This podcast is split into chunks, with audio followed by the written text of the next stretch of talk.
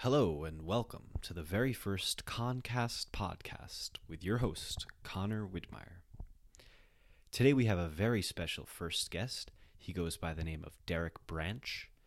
Derek is a real estate investment consultant at Alden Pacific Investments in Santa Monica, California. We start out this episode by talking about Derek's career in the Los Angeles real estate industry before drifting towards sales, how to ask good questions, why he views money as freedom. And then, towards the second half of this episode, especially once Derek and I got warmed up, I really enjoyed the topics we talked on. Um, we talked about reading, sustained focus, some of the unique challenges and opportunities of this wonderful time we're living in. And Derek is one of the people in my life who's had the biggest positive impact on me, so I'm very excited to be able to share a bit of his wisdom with you today. Just a quick disclaimer you're hearing me right now on my brand new microphone, but during the interview, I was just using my computer's mic. So the audio quality for me is less than optimal, but Derek, who does most of the talking during the interview, sounds crisp. And I hope you enjoy this episode as much as we enjoyed making it. What was it, our sophomore year in high school? You asked me if I wanted to come visit your brother at UCLA. Mhm. And I'd never been to California, so I figured why not? And we I think we crashed on his floor Yep. in a tiny little dorm room in UCLA. And I thought it was just the coolest experience. Also, I remember we ended up surfing by the Santa Mm. Monica Pier, which in hindsight was probably one of the worst places we could have surfed in all of California. But, you know, I think we had a really good time, and that's all that matters. yeah, we we tried. We were out there for a while. We Um, did. I remember we got pounded on the shore break and you were suffering. totally. um, that was super super funny. But um initially I'm from Greenlawn, New York, a small town on Long Island. And uh long ways from home. yeah, how is that being across the country? it's not bad you know um i'm i don't have any family out here which sometimes gets difficult but you know you make friends and uh, I, I have a lot of good friends out here who kind of bring me into their families and i get to spend time uh, which is comforting Yeah, I got to see that in action. You definitely have a good network out there. And I know you're in the real estate industry. We want to kind of drift towards the career aspect. Where are you working now and how did you end up there? So, when people think of real estate, most oftentimes they imagine what we call single family residence agencies, like a Compass or Keller Williams, and they're just selling homes to people. Um, but in reality, there's many different aspects to the real estate industry. It's it's massive. It's one of the biggest uh, industries in our country, and it's broken up into many pieces. One of which is residential brokerage, so single family homes through four unit apartment buildings. And then you get into a sphere called commercial real estate, large apartment buildings, so five or more units. That's what I do, commercial multifamily what I do, I'm an agent. So I help people buy and sell this specific product, which is again the commercial multifamily buildings. And what was the initial motivation to get involved in real estate? So I was studying to be a finance major at Loyola Marymount University here in LA. And like many students, I really had no idea what I wanted to be doing after I graduated. Same.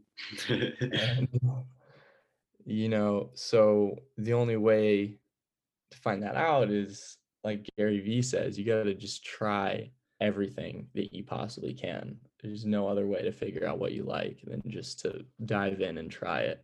like this podcast. Well, uh, Just like this podcast. Yeah, exactly. You know, it's good to listen to other people and, and their takes on the industry too. Um, but really, at the end of the day, you got to you got to try it and, and, and feel what it, Mm. what it's like, and if your skill set matches what's needed in that industry. So I was confused about what I wanted to do within finance because again, it's an equally as general field, equally as large. You have everything from investment banking and venture capital to wealth management and mortgage brokerage. I mean, you can really do a lot of things with with that degree. You know, you could do something completely different. Who knows? But I knew I wanted to be working with money in some way. It might sound vain, but I my primary goal was to generate as much capital wealth in the least amount of time. So that's why I chose finance to begin with. I figured if I can understand how money flows and how it works and drives the economy, then I'll be able to figure out how to create it easier. Yeah. Um, Ended up being the right way to think about it because now I do understand a lot better how how money flows through our economy and and understanding the players in the field. It, it does turn out that the closer you are to those large sums of capital, the easier it is to access. It's it makes sense that way. Yeah, I've I've heard that analogy before too. Just the closer you are to the money, like say you're selling an online course or something, uh, the the closer it is to money, right? Like finance, then sales, then whatever else down the line. The closer you are, the more you can make. But I want to bring it back towards you. Uh, why were you interested in accumulating capital? Like, what is the motivation there? That's a good question. I mean, I would accredit my dad to planting the seed in my head pretty early. Um, before I Legendary salesman, by the way. Father Doug. So he began as a, a corporate sales for Xerox in Rochester, which is a printing and mailing services company. He was one of their top sales executives for many years before branching off and starting his own company, moving down to Long Island um, with a few partners, where he was a VP of sales and uh, had a management role in the company as well. Um, and so my dad always understood that in at least in today's day and age in America, money is freedom. And Mm, the sooner you can create financial independence, financial uh, uh. freedom, you know, the better off you'll be to l- live with less stress and just do what you want to do all the time. Uh. It, it's a way to create security for yourself or your family and explore passions and hobbies, which I had many of, and a lot of them happen to be expensive. You know, I liked to sail, I liked to snowboard and wakeboard and all good things that again just happen to be expensive hobbies and my dad made it clear you got to make a lot of money if you want to keep doing these things when you're older right. Right. and so that made sense to me and so yeah i figured got to try to find a way to to make a lot of money to be financially independent and also on another level i saw a lot of things happening in the world which i didn't like and i wanted to change um, one of those being climate change.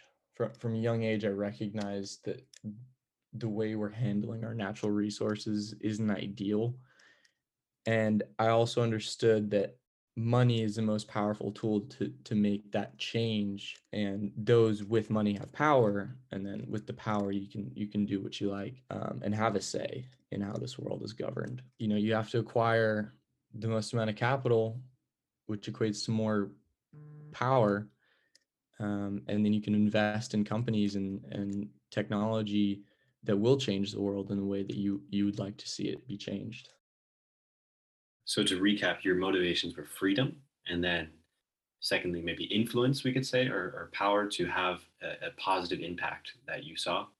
Money's not going to solve all your problems, but it's going to solve all your money problems, and that's a Yeah. pretty good foundation. yeah exactly that's funny all right, so uh, loo- looking back, you're you're a little ways down. You've you've graduated from college. You've started your career. if you could go back four or five years, let's say maybe right after you and I first flew to Los Angeles, how might you have altered the path you have taken now, if at all?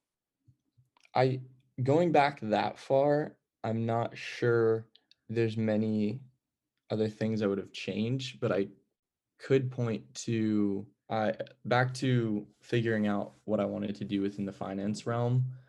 I started going to events and researching a little bit about venture capital and real estate, and I figured that I wanted to be doing something uh, with a more tangible aspect to it. Um, and for that reason, real estate appealed to me. You know, you can touch it, you can see it, people live in it.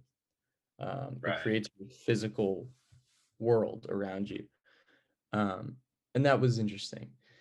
So I went to a real estate career day at my school, which was a big networking event where a bunch of principals and executives came and discussed what they do in the real estate sphere, which ended up being a fantastic event to go to because I met a gentleman by the name of Anthony Walker who owned a company called Buckingham Investments.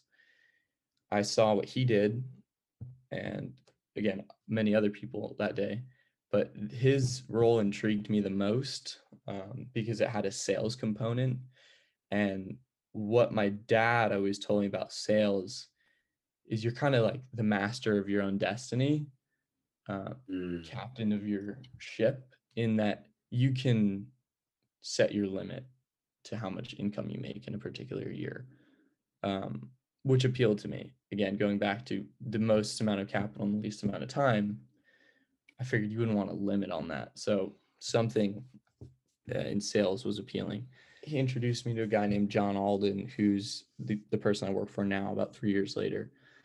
Um, but buckingham and john alden's firm uh, it's a small shop. Right now john i helped john start his company. I was I could say I was the, like the first guy that he hired, and so it was a startup in the real estate brokerage space. Right. Being at a small company has its pros and cons, but I will say when you're starting out in this space, if you happen to be interested in commercial real estate, you want a big team with a lot of deal flow and access to a lot of different people working together with all the resources already built out to bring you on board and train you as fast as possible. So, if I were to start again in this space, I probably would have gone to a Marcus and Millichap or a large investment brokerage firm to to start out for the first few years. Mhm. To get the skills to work with a team that had everything already underway. Exactly. They they'd already figured it out. They had it down to a science of But I can imagine maybe you were his first employee. You might have had some extra responsibility that you wouldn't have had at a big firm. I don't know though. So can you touch on that? Any of the pros of going to a small boutique firm to begin with? Yeah, so it was an interesting time. Um, the reason I chose to go there was largely um, I was kind of figuring myself out personally.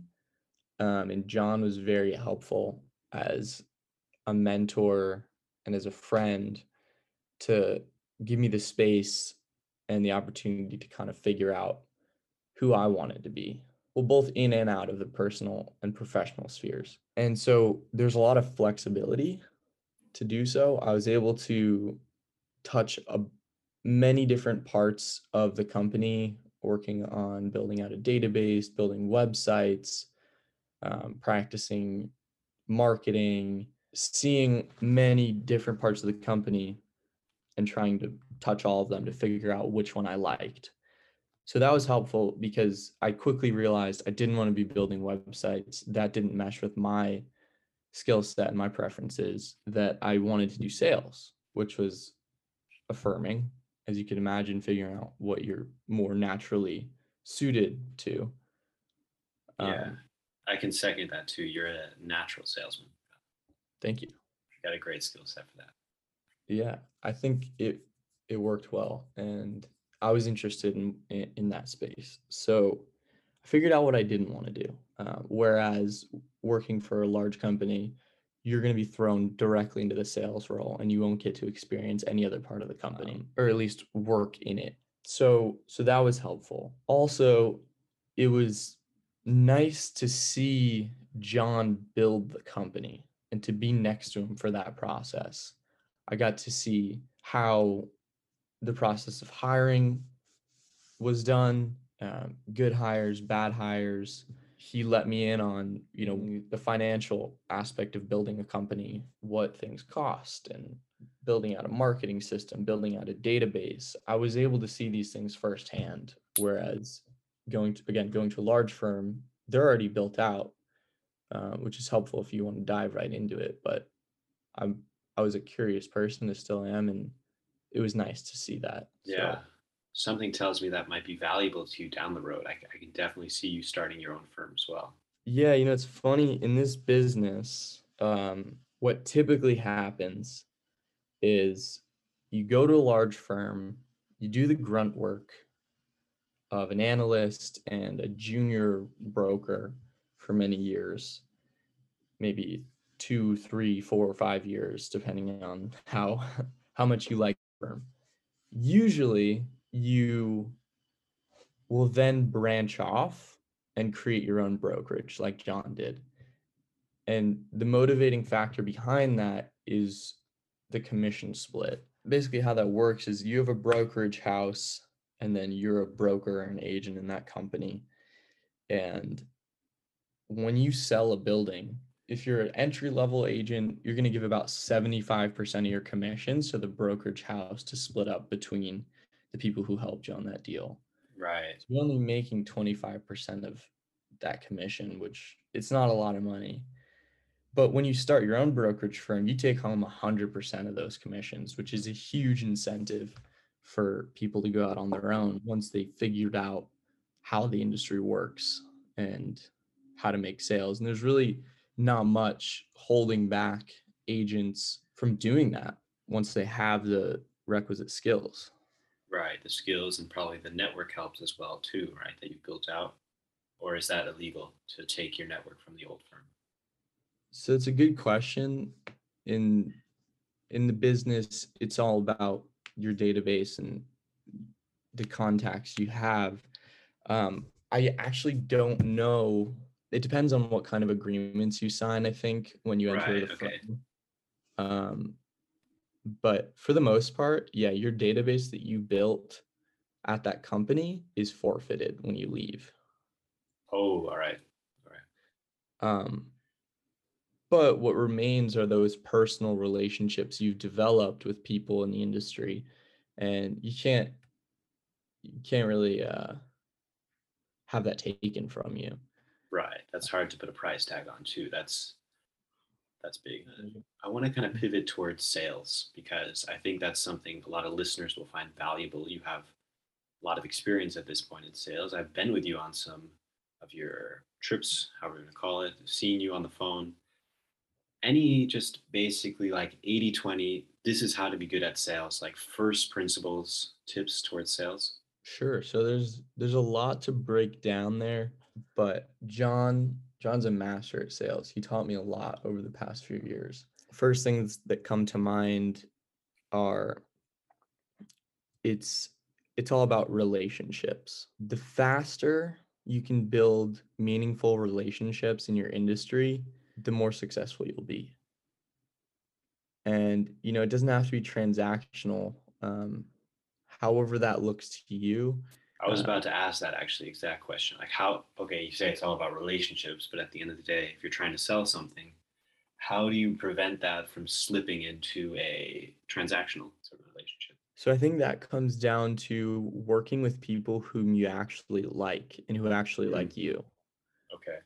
There's a million different people to work with in the business and when you start out, sure you're going to have to work with people you don't like to make some money yeah. and to gain that experience. But as you go, you'll learn how to say no to business sometimes okay. if you don't get along. And having that discretion only comes through making enough money to be somewhat uh, relaxed in your in your role. Yeah, Uh, back to freedom again, right? That's, Right. sense of freedom. Yeah, you need to you need to have made enough money to to say no to that next sale if if those people aren't who you want to be working with and doesn't fit your vision, which is a luxury, you know, it's freedom. Um so that's one thing. The other thing is honestly just just being yourself, being professional and adding value. That last part is key. Like just people will want to spend time with you if your personalities mesh first of all and you're able to provide them significant value not maybe not in every conversation but it should be very often that you're giving them something um, to, Mhm. to, to chew on or to take home something that improves their business or you know maybe a deal so those are a few things um, Yeah, those are some three really good first points, right? So you said it's all about relationships. And then number two, you want to work with people who you actually want to work with, right? So it can be about relationships. And then, it's the more points that um largely what I do if you're going to be in commercial multifamily most of your job is what we call cold calling I'm sure most people are familiar with that term I'm just getting on the phone I'm looking up numbers of property owners and more or less asking them if they want to sell their building not directly there's definitely nuance to it and that's where the skill comes into play but building trying to build relationships from scratch from from a phone call. So again, are you cold emailing too at all or just cold calling? so that brings me to a good good point which uh sorry my next point here which is it's all about the phone in my business and in a lot of businesses are going to be brushed aside but when you can get somebody on the phone you can actively engage them and overcome objections in real time whereas in email you can't do that Mhm. And so your response rate and your conversion rate from a cold call is going to be much higher than from an email. Email is a very helpful tool for marketing, but it's not a sales tool. And um, leading into, again, another point of mine, which is John always loves to say the phone is a tool to book meetings.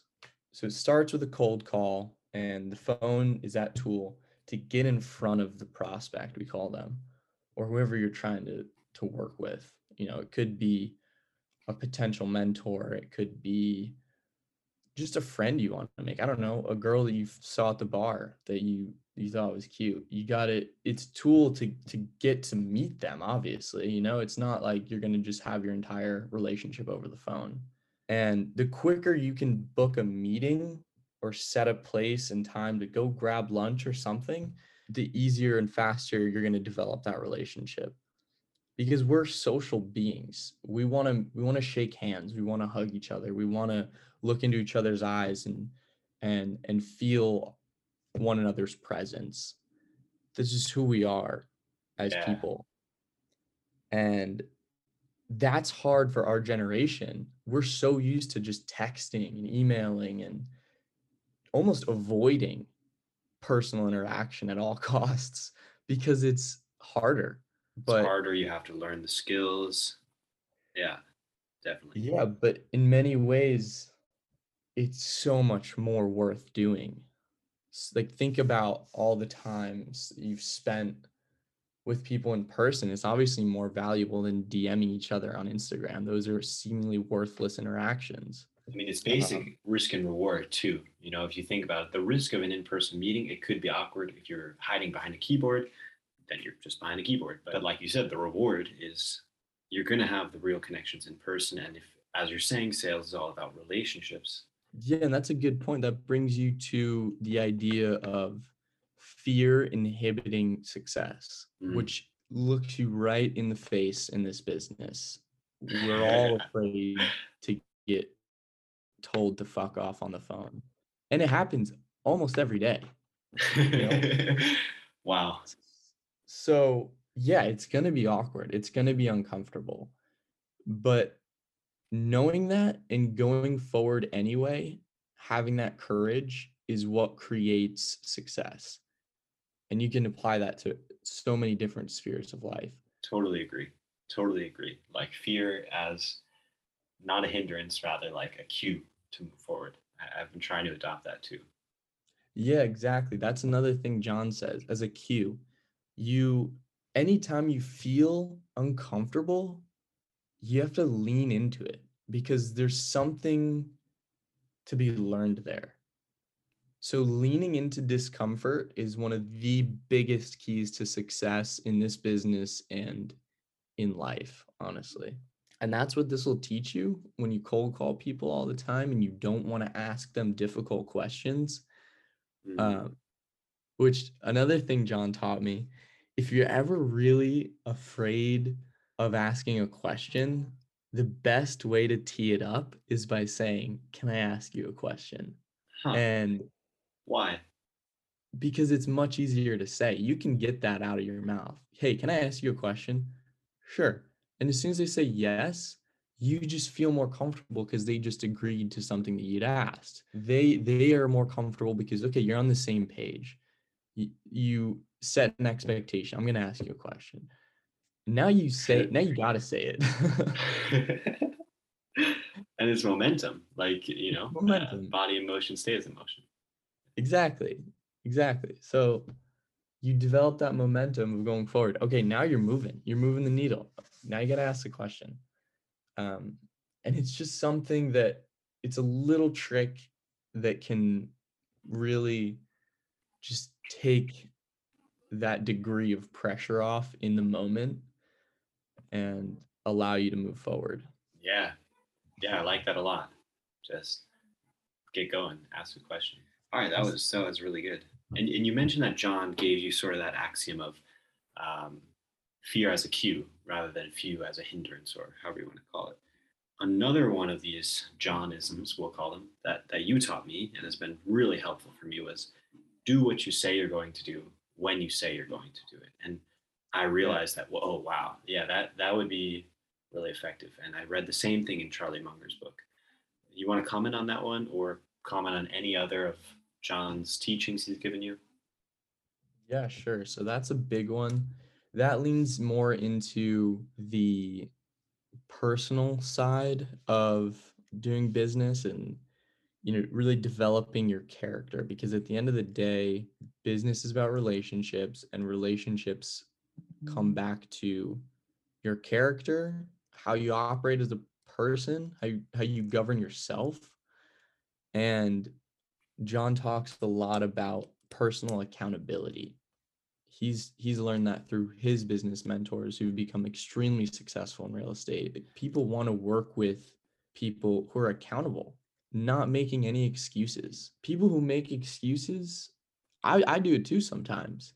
They aren't trustworthy. Because if you're going to make an excuse when something goes wrong you can't solve the problem as effectively. But rather if in every time something happens you try and take your full part of your involvement with that and try and make it right business works better. And and the people you work with are going to trust you more they're going to like doing business with you and it's going to create positive momentum in your career in your life. And so that leads into that point of a simple phrase that john you know liked to remind me of when i was mm-hmm. beginning this business was do what you say you're going to do when you say you're going to do it. It's so simple but it really matters. You know if you say to somebody i'm going to call you tomorrow at 10 a.m that's the easiest thing you can do to build credibility is call them exactly at 10 tomorrow Absolutely. it's just it's just one of those things that's so immensely powerful And it seems so so simple. Like it's such a simple principle, but you know, believe it or not, it's actually kind of hard to follow at first. Last time I was living with you was like August, so I think you taught me that around August, and I'm still trying to adopt it, make sure that I'm following it. And yeah, that example you just gave, right? You say I'm going to call you at 10 a.m. You actually do it. Like it's just a step in the right direction. It is. It's so powerful. And I really do think that the more simplicity we can adopt in our lives, the better our lives will be. Hmm. The truth is oftentimes simple in my experience. We try to overcomplicate everything in our lives as a defense mechanism, but many things are more simple than they seem. Um, and, and a lot of it comes back to that being just being accountable to your actions and, and to your words. All right. So simplicity, that's another operating principle for you. Yeah, great question. Um, so when it comes to this business, because I'm trying to relate this all back to my career at this point. Right. Um, You're doing a great job of that too. thank you. So when it in this business, nobody's really telling you what to do. That's another disadvantage of working for a small firm. I get a larger commission split than I would at a Marcus and Millichap or a larger company, but nobody's watching over me telling me how to spend my time. I'm a 1099 employee. I don't have to do anything I don't want to. I don't have to come to the office at a specific time. Don't have to do a number of certain a number of cold calls every day. You know, John suggests things to me, but it's entirely up to me to do them. I'll give you an example. Most days when I step foot in my office in Santa Monica, I pull out this notebook. It's sitting here next to me, and I write the date down, and then I make a list of the most important things that I think I have to do today, or sometimes all the things that I want to get done before I leave the office. Usually less than 10 items. One day, in recent memory, I wrote down about 10 items again, and I started going down the list and checking off the items. Hours went by. Then I look back at this list and I think to myself, wow, most of the things that I wrote down here are a waste of time. Hmm. Time is the most valuable resource we have. I I said, okay, I'm gonna pull out a highlighter. I'm gonna highlight the number one most important thing on this list and just try to do that first. And it comes back to I wrote down make 30 cold calls. So that's like the highest impact thing you could do when you first get to the office is to make 30, uh, 30 cold calls. Or whatever number that is that you want to do. You want to do 50. Well, oh, yeah, yeah. But like cold calls, would you say is most high impact? Absolutely. That is like 80 20 rule thing. That's maybe more than 80% of, of this business. Wow. I would say like 90 to 95%.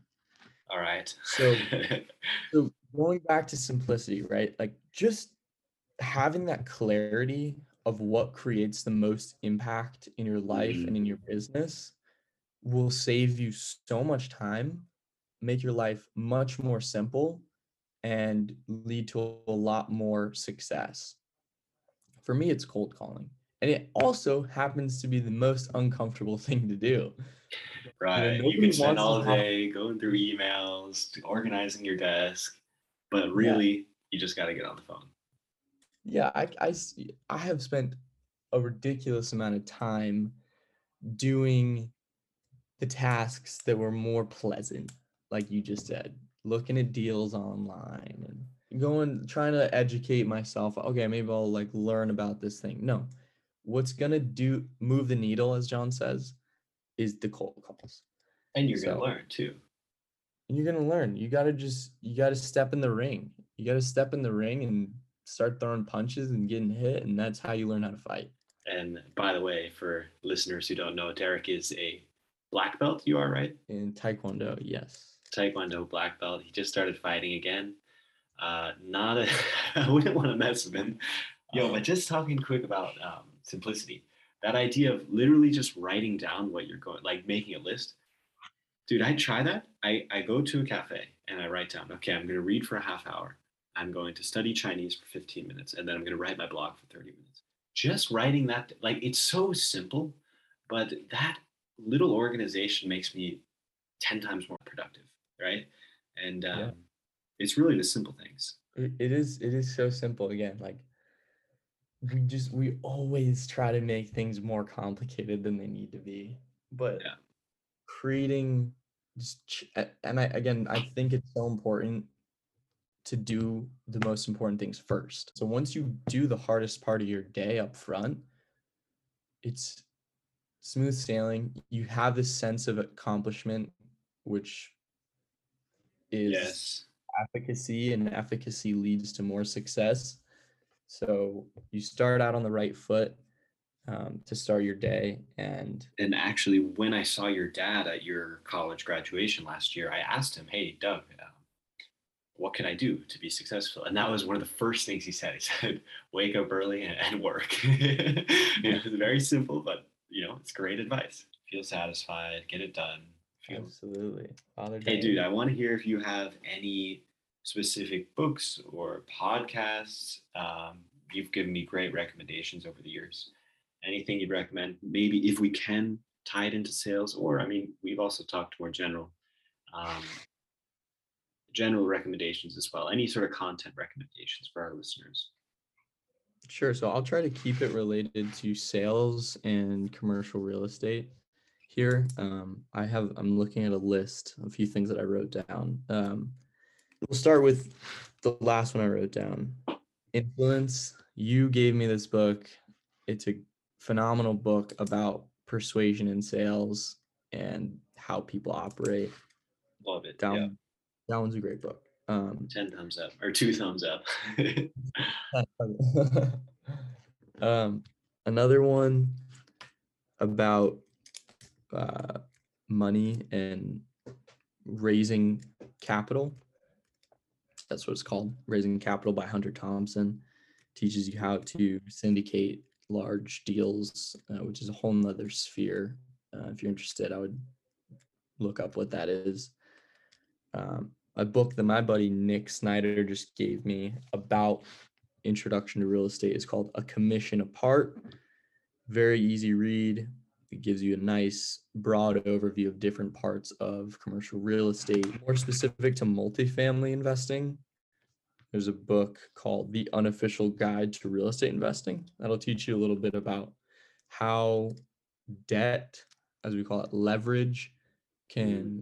create outsized returns on your equity, which is very, very important concept to understand. Probably the most important concept in all of finance is how to use leverage effectively. I Um, remember you teaching me a little bit about that. Do you want to touch on it at all? to keep it simple, everybody's heard of a mortgage. Everybody Right. kind of understands, you know, credit card debt and how to borrow money, buy things with money that isn't yours. That's basically leverage. You're you're using other people's money to buy something. And as we like to say in this business, there's good debt and bad debt. Credit card debt is bad debt.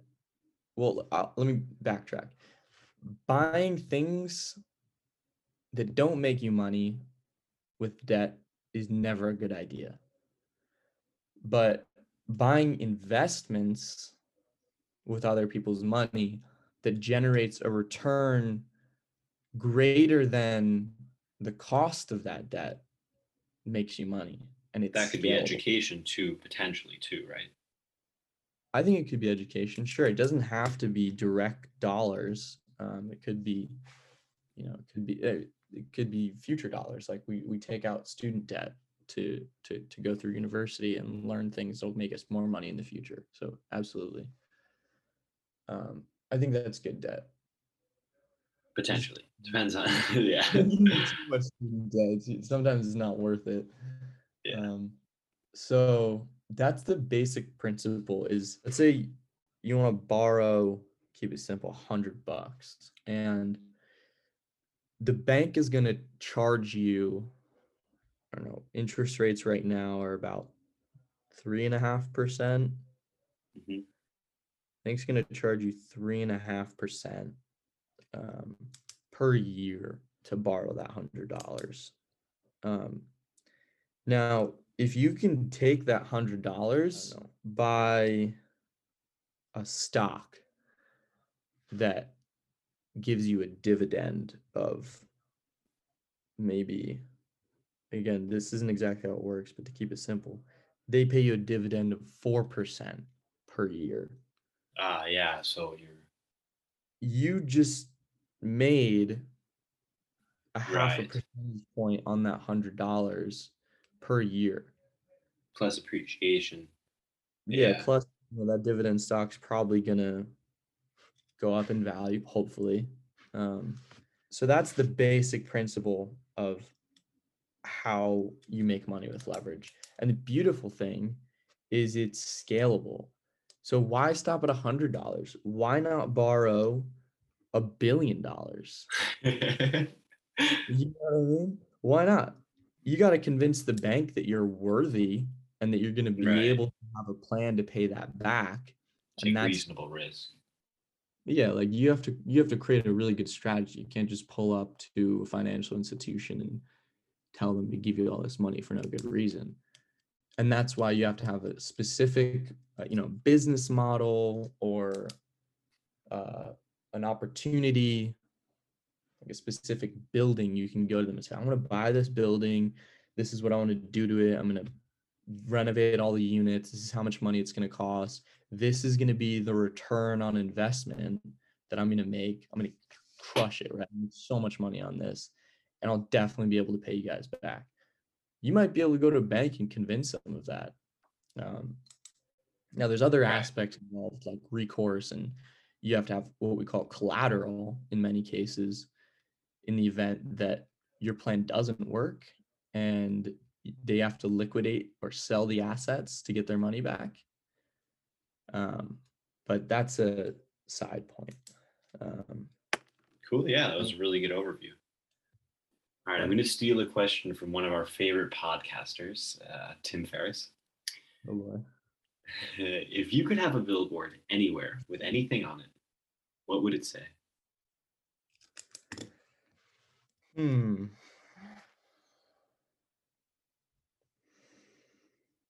It's a hit or miss question because it's pretty, it's pretty all or nothing. But you know, it, it could be. Doesn't have to be absolute. First thing that comes to mind. Well, you know, the first thing that comes to mind since we are talking about leverage would be something related to that, but that's not where I want to go with this. I'd rather, um, you know, I've heard this question so many times from Tim, but I never really thought about it myself. Me neither. it's a tough question. I would say read more books. I like it. Read more books. I totally agree. I would put some money down on that billboard. you know, I was having a conversation with my mom yesterday about my n- kind of new obsession with reading. Um, and I told her, I think the best way to learn as much as you can and become as smart as you can is to read as much as you can.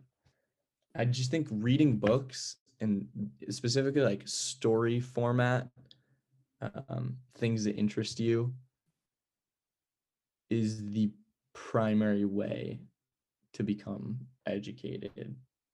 And again, that seems simple, but so many people read books. Like I don't get. Dude, I have to I really have to agree with you on that. And and I've been wondering like why is that? Like it seems so simple, but just the things I've read on my own out of my own motivation, I remember and I retain and I can apply them and I feel like exactly like you, read more books. Like it's such simple advice, but it's provided me with so much. And I know Andrew Huberman, Dr. Andrew Huberman has a podcast and he talks a lot about vision.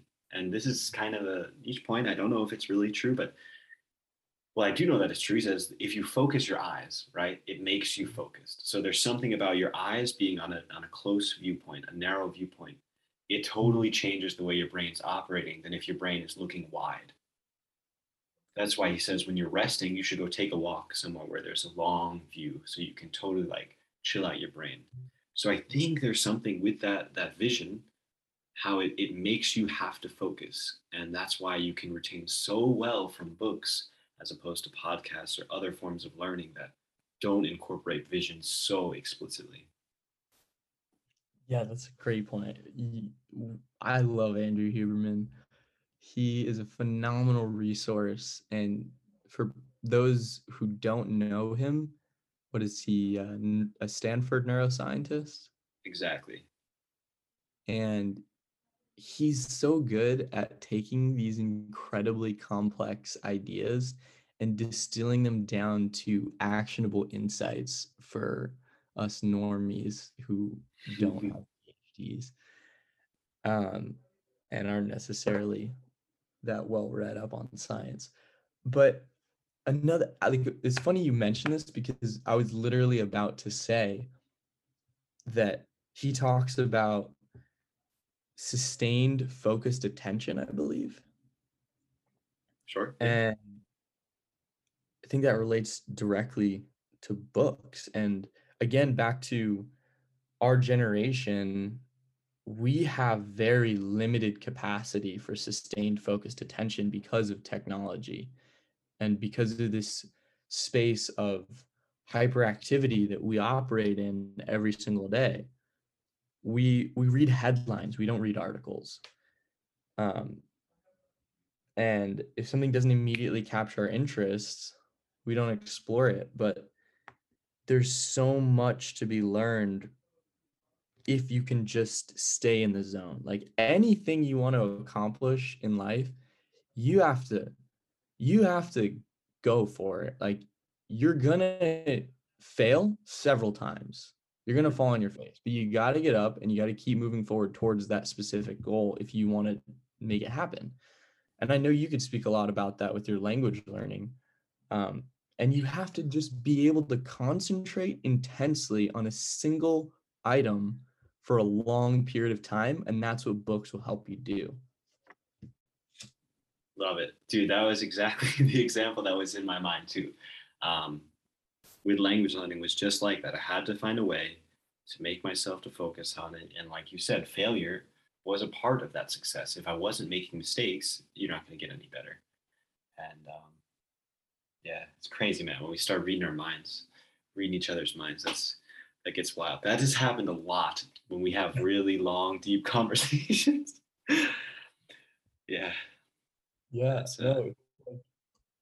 Honestly, like I think I don't know what it is, but we're just trained to give up nowadays. Like if something doesn't work, okay, just drop it and and go for something else. You know, it's like Well, if you really think about it, like life has has probably never been easier. Like we have everything. We have, like the problem is we have too much food, not too little food, and uh, we have unlimited entertainment at our fingertips, like power of like a thousand brains in our pocket. Um, but I think that comfort is actually it leads to problems in and of itself. It leads to new problems, and we are the generation who has to figure out for the first time how to deal with those problems. Like how we have we have to be the generation to figure out how to deal with an excess food, with surplus food, and how to deal with surplus information, how to deal with too much entertainment and not enough off time, and learn how to shut off through meditation and learn how to focus through reading books. Um, yeah, so just unique challenges, I think. But it's it's a good time. I, it, at the same time, we can be here. I can talk to you right now in California, and I'm in Germany. So there are pros and cons. yeah, absolutely. It's a superpower if we can learn how to use it effectively, but Right. it comes back to that sustained focused attention you know you got to be able to shut off like you said shut off your brain through meditation or just be observant more than reactive and understand how the things around us operate how they how, how things just work and maneuver effectively within that and then we can be incredibly effective with all this information um, Yeah. it reminds me of shout out to Sam Harris. Mm. He's awesome, awesome dude. Created this app that I know Connor and I both use or have used in the past called Waking Up.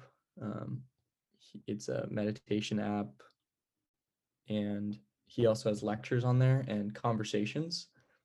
And one of those conversations, I forget the the gentleman's name, but he, pretty sure he was a, a PhD, and he talks about his theory of information foraging. I don't want to butcher this too much, so I'd Right.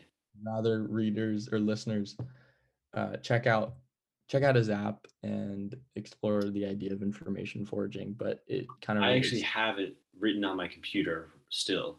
Uh, I Oh. could quickly summarize it. yeah yeah Essentially, information is to humans what food is to animals, because we can then turn that information into money, turn it into food, etc. Right? So, information is like what humans search for. And when, say, humans find a bushel of information, be it a blog post or a Twitter Twitter thread or a book, part of deciding the value is one part how valuable the information is, but two part how accessible new information is. Mm. Right. So that's one of the reasons why I don't really like to read on my phone because if I'm reading on my phone, all these other game or distracting things are just one swipe away. But if I'm reading on my Kindle, it puts me in a place where in this domain I just read. So learning how to separate domains and even maybe having a place where you work and having a place where you entertain yourself and making sure that they're separated is a really effective way to make yourself focus more. And the, the second big point was you just have to learn to single task, like just like you were saying with books, like a superpower in this modern era of surplus of information, surplus of dopamine, is to learn how to single task on the things that are important, whether it's cold calling, reading books, or whatever else is going to help you with your career and what you want out of life. Yeah, I know you and I both really appreciated that idea, and it's so, so relevant. I think about it every single day, just single tasking, like deciding that you're going to do something and complete it before you move on to exploring any other new idea.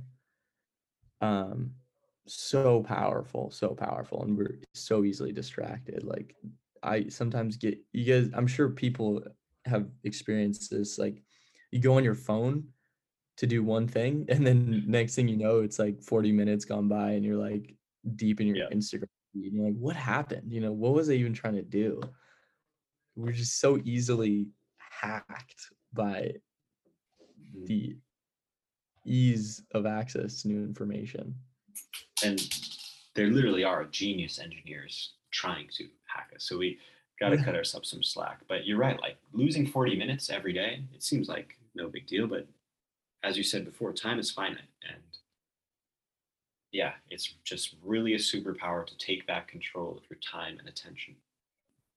you're gonna die I love how Gary Vee says it you're gonna die it's true. We are going to die. gonna die. What are you gonna do with your life? What are you gonna do with your time? That's what matters.